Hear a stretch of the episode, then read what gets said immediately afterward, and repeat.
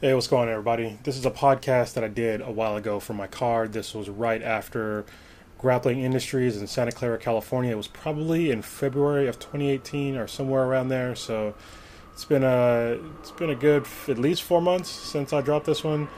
So it just kind of sat there on the shelf for a while. So now I'm finally releasing it since I'm getting back into doing this podcast. So here we go. Enjoy.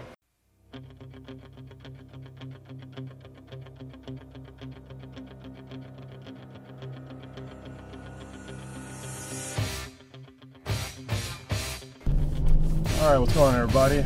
JizzCast is finally back. Sorry, it's been a minute. So first, let me explain why it took me so long to get back.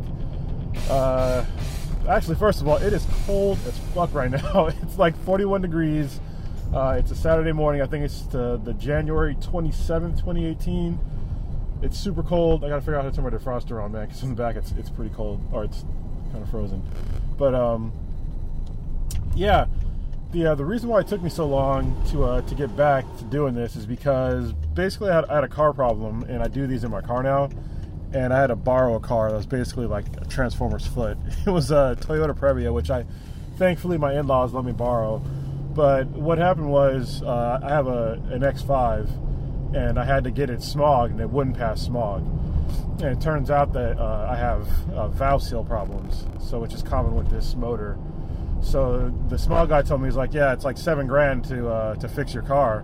And I was like, what the fuck? So I, researched the problem, and I figured out there was some other method you can do that was way cheaper if you have somebody else do it, or you could just do it yourself. And so luckily my father-in-law is a NASA mechanic. He's an aircraft mechanic for NASA. So he's actually retiring next week. So congrats to him. But he could help me, install these valve seals. Well, there were 32 of these valve seals, so it's like a lot of work, and each one can take a while to do. And so I rented a kit, because there's like the special kit that you can get, because normally you have to take out the whole motor of the car out of the car and then do the work there, but this way you can keep the motor inside the car and then do it that way. Oh, that was not a green light. Anyway, so we did it, they're using this AGA method. It's called All German Auto Tool Method. And so we were working on it, and it basically took us about a month and a half to finish. So, because we had conflicting schedules, we can only work on it for like a couple of hours a week. So it was just kind of a pain in the ass. And then on top of that, I looked up any other problems that this motor had that were common. And there was a problem that every single one of these motors have. It's the N62 V8, and it was a coolant leak problem that was inside the motor. Again, it's another expensive fix, but I found one that was a lot cheaper, so we ended up fixing that too. And so, I got it all back a couple days ago, and I had to change my oil yesterday, and then I went to go get my smog done again, but of course they were closed, so hopefully I can get it done again, because I'm riding dirty right now. My plates are from November 2017, and it's January 2018, but I have all the paperwork here in my car, so hopefully if somebody pulls me over, they will understand that that I had to repair my car, and that, it's already paid. I just have to go in and get it re-smogged. So anyway, let's move on to some jiu-jitsu. As I'm speaking to you right now, I'm actually on the way to a tournament. So, a couple of weeks back, I had a really bad week of jiu-jitsu. So, I know I did a podcast on, sometimes you just suck at jiu-jitsu. Well, that was me. I started sucking for like a week, and it was pretty bad. It had me kind of bummed for like a week, but you keep rolling, and eventually it works out. So, that's what I did. I kept rolling, and I said, hey, I knew there was a tournament coming up. It was called Grappling Industries, and it's a smaller tournament. And I told myself that, hey, if I do good, the next week, on a Tuesday, then I'll sign up immediately for this tournament. And then, of course, that Tuesday, I go in and I do good, that day, and I keep doing good. So I'm like, all right, I'm back on, I'm past my valley, I'm starting to peak again. So it's time to get at it, So started getting after it. Started training a little bit harder, but not too much harder. I'm on weight, of course. I don't cut weight anymore, so that's kind of nice. and I'm actually going to compete at the 185 division, but right now as I'm sitting here, I'm probably like 173, like max, so don't have to cut weight at all. Another thing that's cool, that's different about this tournament is that as a blue belt, I can do toe holds and knee bars, and I can knee reap. The only thing I can't do is heel hooks, which is fine. So this will be the first time that I'll be able to do like some really cool leg locks in a tournament. So I'm looking forward to that. I was doing some work on some leg locks with some fellow jiu-jitsu practitioners. Thank you, Robert, for helping me out. I think he's going to come help me out at the tournament too. So he's a purple belt where I'm at. Really good purple belt. He actually has a fight to win match coming up, which is like a professional. It's like a professional debut for jiu-jitsu. So good luck to you there, man, and I hope to see you later on today. But you know, back to the tournament. I'm really looking forward to doing this. I think I have 3 matches for gi, and then my no gi match, it's only 1 person in the bracket with me, which is kind of weird because it said best out of 3. So I'm like, do I gotta match this guy like 3 times? So I don't know. I guess I'll find out. Another thing that was kind of weird about their no-gi division is that it's no-gi, but they only do it by like 3 tiers of skill, like beginner, intermediate, and advanced. And advanced is like 3 years plus. So I'm like, well, fuck, I'm 3 years plus, but that's gonna put me in the same bracket as a black belt. I don't know if I want to face a black belt, but fuck it, I already signed up, so you know, I guess it is what it is. We'll see what's going to happen. I didn't even look up the guy who I'm going to match up with, because I don't want to know what belt he is. I don't want to get nervous about it. So a couple of weeks ago, I almost had like some little small panic attacks, because you know, you get a little jittery coming up to tournaments, but now I'm fine. So I feel okay, so hopefully I do okay in this tournament. And my gi matches, I'm supposed to have 3 matches, but there's only 3 people, but we're all going to face each other. So it's kind of an interesting scenario.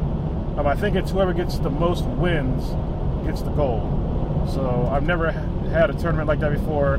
Usually I compete in IBJJF style tournaments where, you know, it's more straightforward with the brackets. So either way, I don't mind. I mean, it's just more rolling that I get to do, you know, more matches. So I'm cool with that. So I think I have a minimum of 4 matches. So should be cool, you know. Other than that, you know, I just been, like I said, working on those leg locks. I listened to that John Danaher podcast with Joe Rogan. If y'all haven't listened to that, definitely listen to that podcast. It is really informative if you do jiu-jitsu. John Danaher, if y'all didn't know, he's one of the premier jiu-jitsu coaches in the U.S., really in the world. You know, he's a really great coach. He coaches a team called the Danaher Death Squad. He didn't call him that. Other people started calling him that after they started just destroying people in tournaments.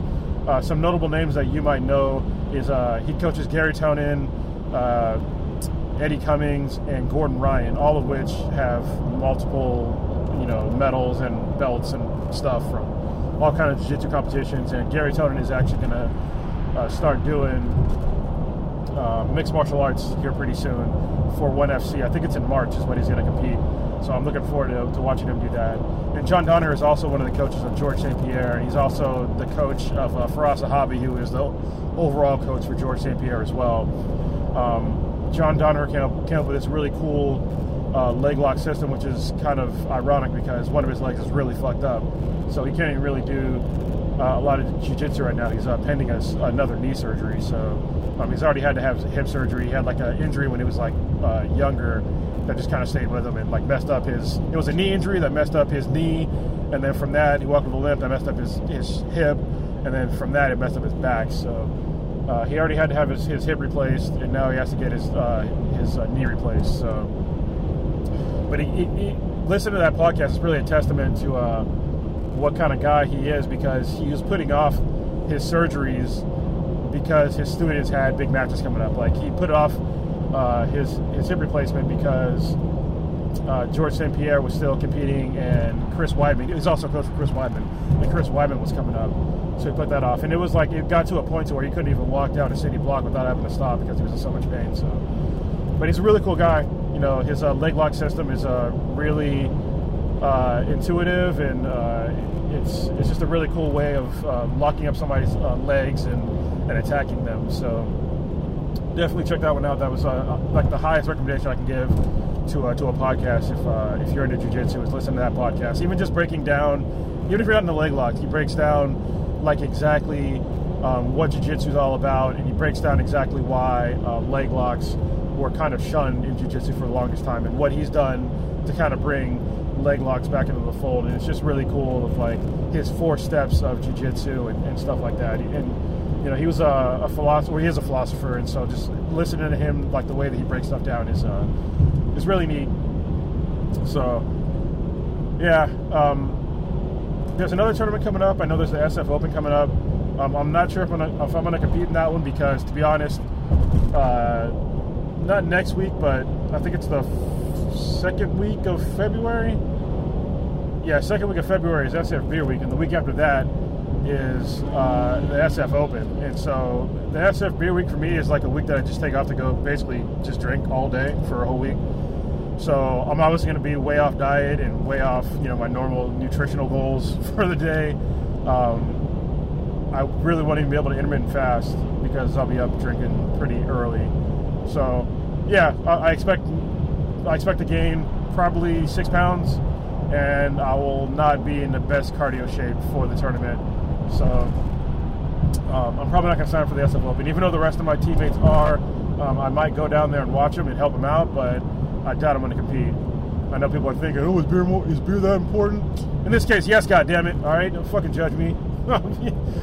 I like SF Beer Week, and you know, I don't drink that much anymore, but especially beer, and I still really enjoy beer. I just don't drink it that much because there's a lot of carbs in beer, and with the diet I have now, I'm not doing the ketogenic diet that much, but I do intermittent fasting, and I still try to stick to at least a lower carbohydrate diet. And I still mix it up with the keto diet, but intermittent fasting for me and keeping it low carb has been pretty good. The other day, I checked my ketone levels just to make sure that I was still in ketosis, and I was. It was only like, you know, 0.6 millimolars, but that was still in ketosis, which is what I figured I was still getting by doing intermittent fasting. So that's been pretty cool. Another big reason why I do SF Beer Week is because it's one of the only times of the year that we could get this really rare beer called Pliny the Younger. It's a triple IPA that's really good. The past couple of years haven't been that great, but it's still a good beer. So I'm looking forward to that. I think after SF Beer Week, I think after probably in March, I'll look to do another tournament, especially if I do well in this tournament. You know, immediately I'll look up for the next tournament. And hey, if I happen to get double gold in this, which I don't know will happen, I might just do, you know, the SF Open. I might just say, you know, maybe not go as hard during SF Beer Week and just, you know, keep training that week and take the week off, train that week, and get ready for the SF Open. So, you know, I guess it depends on how I feel. I'm still taking the week off, though, and I'll still get some beer. But yeah, you know, I think I'm going to end it here because I need to listen to some music so I can get ready for this tournament. I'm still about 30 minutes away, but I will pick this up when I'm back from the tournament to give you guys the results. All right, that's it for now. Peace. All right, I'm back, and as you can see, I got some medals. I got double silver, so no golds, but, you know, it is what it is. It was an interesting format, not really what I was expecting, especially for my gi match, is because there's only 3 guys in my division. Actually, hold on, let me get out of here first, and then I'll explain. Let's see. All right, I can get out this way. All right, so my gi matches, the first match, I was up against, unplug this, I was up against the tall guy, and I did pretty well against him. You know, I pulled him into half guard and then just did like half guard stuff, basically. I used the lockdown a lot. I swiped him, I got points, I got to rewatch the tape, or the recording, not a tape, because we don't use tapes anymore, right? And see exactly what happened. But yeah, basically I remember I pulled him in, did half guard, and then he couldn't really escape my half guard, and I went from there. So that was pretty cool. Beat him. And then my second match was up against kind of a stockier guy, and I lost that match on points. Basically, he got out of my half guard and got side control, and then that was it. So I stayed there pretty much the whole match, as far as I can remember. And then from there, the guy that I beat faced the guy that beat me. So it was kind of weird because there's only three guys in the division, right? So the guy that beat me faced the guy that I beat, and then the guy that beat me lost to the guy that I beat. So we're all like one and one, right? And so we're sitting around waiting. We're like, okay, well, what do we do now? And so talk to the guy, and he's like, okay, well, because you're all 1-1, we have to redo the whole division, like the whole bracket. And I was like, we're all like, what the fuck? They're like, unless one of you wants to concede, you know? And then he's like, that usually doesn't happen. But then the older guy, the stockier guy that I was up against, he said, yeah, he'll concede because he said he has more matches coming up and his shoulder doesn't feel good. So we were like, all right. So it was me and the guy that I already beat for the final. So went to the final match. Went up against this guy and did a little different. You know, went a little bit faster. I pulled him into pretty much a triangle position, and I'm not very good at triangles, but I hold a position just to look for something else to open. And he put his foot over my chest, and I went for a toe hold, and it was pretty deep for a minute. And then I was holding on to it, and I was like, okay, how much energy am I going to use on this toe hold? You know, I don't want to keep hanging on to it and lose position. So I decided to let it go and then advance my position into side control. And as soon as I did that, we went out of bounds. So yeah, it kind of sucked, and they didn't give me the position back because I was on his side, on his left side, and they didn't give me the position back. We had to start standing again. So went back to our feet. You know, did some more stand-up, pulled him into half guard, he passed my half guard, and then he got me on points. And then, so he got gold, which is weird because, I beat him. We should have probably won again to see, like, you know, the best 2 out of 3, but I'm fine either way. I don't really give a fuck, so I was just happy to compete. So, yeah, I mean, that was pretty cool. I talked to the guy afterwards, the guy that had the toe hold on. I was like, was that toe hold close? And he was like, yeah, man, it was close. I was like, god damn it. If I like kept cranking on it, you know, I probably could have won. So next time I get a toe hold, I'm just gonna keep cranking until their toes are in their ass, and hopefully get the tap. So good learning experience. So I thought I did pretty good. And then we went to I did no-gi against this guy, and Robert actually recognized him.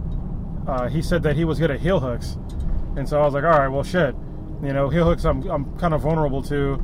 And but I know how to defend pretty well against them, you know. If you don't get your legs get in a certain position, you should be fine. And so the match starts, and the guy takes me down. It's a really good takedown, but I got kneed like right in the fucking the bottom of my ass. Like I felt it in my hip bone, like it hurt. But I was like, oh whatever, I'll just suck it up. It was a good takedown though. The guy did a really nice takedown, and then he got my half guard and pretty much stayed there the whole match. You know, couldn't really advance, but he couldn't really do much either. He was trying to go for my feet. I wasn't letting them because of what Robert said. So thank you, Robert, for letting me know about that. You know, he won. What was it? 2-0. So, you know, went to the next match because what the format was that, you know, it was best 2 out of 3. It was just 2 guys in the division. So we go up again, and this time I knew he was pretty, you know, he was good at takedowns. So I went to go take him down, but it was kind of like a false attempt. So I went to go take him down. Like a kind of a shitty shot, and then I pulled guard, like full guard, and I got him down to the ground. But for some reason, he got 2 points. So I got to rewatch the video to see exactly why he got 2 points for that, because I shot and then pulled guard. So I don't think he should have got points for that. I'm usually not one to complain about shit like that, but I didn't think that he got the takedown, but he did. So I was like, you know, whatever. So, you know, we get on the bottom, and, you know, I was down by 2 points, so I had to do something. So, you know, I held him in full guard for a while, tried to work a little bit. And I got him into half, and then he ended up passing my guard, tried to get to a scramble, couldn't get much, you know, same thing. So he ended up getting 5 points. I think he beat me by 5 points. So he went for some stuff, but I was defending pretty well. He went for my back, but I'm getting better at defending my back, so he didn't get my back, but he got, you know, solid side control. And I did a couple times, you know, I got my guard back and stuff. You know, I did pretty well. So I was satisfied with what I did because, I mean, the guy was better than me. You know, it was just straight up better than me. So, you know, it is what it is. I got really no excuses for that. Nor should I. I mean, if the guy beats you, he's better than you, right? So, Then afterwards, you know, I asked him, I was like, hey man, you know, what belt are you? And he's like, oh, I'm a white belt. I was like, bull fucking shit. Because we were in the advanced division, you know, it was like 3 years and up. He's like, oh, you know, I just haven't been promoted. And I was like, how the fuck could he face Robert? Because Robert's a purple belt, but I'm pretty sure he didn't fight Robert or compete against Robert as a purple belt. Probably as like a blue belt or something like that. I don't see, because Robert's been, he was a blue belt for like 2.5 years. And now he's been a purple belt for close to 6 months. So there's no way that this guy just started his career when he competed against Robert and then caught Robert in a heel hook. You know, it's just like, what the fuck? He's really good, though. I mean, the guy's got legit skills. I was happy to compete against him, and I was happy with my performance, even though I lost. So, yeah, it was pretty cool. Pretty cool matches. So, format was kind of weird, but I'm good. So, yeah, it was nice to come back to competition. And just get it out of my way. You know, I felt good. Wasn't really that tired. You know, all the guys there were bigger than me because I was competing at 185, and I'm not going to cut weight anymore. So I happened to be light this morning and just fought there. And I didn't feel like there was that the size advantage was like a big thing. You know, I just felt like they were a little heavier, and that was it. But I didn't really feel it on my body, so I didn't really care. Yeah, it was cool. So, yeah, that was me getting back to competition like I said I would this year. I said I was going to do some more competitions. Didn't get gold, but, you know, whatever. It is what it is. I'm happy with silver. But hopefully next time I'll get that gold. So, yeah, right now nothing really much to talk about because I'm hungry. I've been fasting since yesterday. At about 6 was the last time I ate. So it's about 2 o'clock now. I'm going to meet my girlfriend and my daughter at the counter in Fremont. So I'm going to get a burger and a beer. And yeah, that's it. Thanks for listening to this JizzCast. I think this one's going to be a little bit short, but it's all good. I'll have another one for you hopefully next week. Now that I got my car, I can record in the car again. So yeah, that's it. I'm out of here. JizzCast. Peace.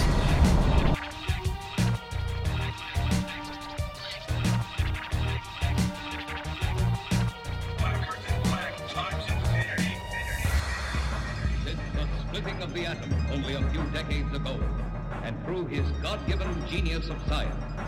Man, at last, has succeeded in penetrating further and further into the unknown vastness of space. Yet many questions remain unanswered.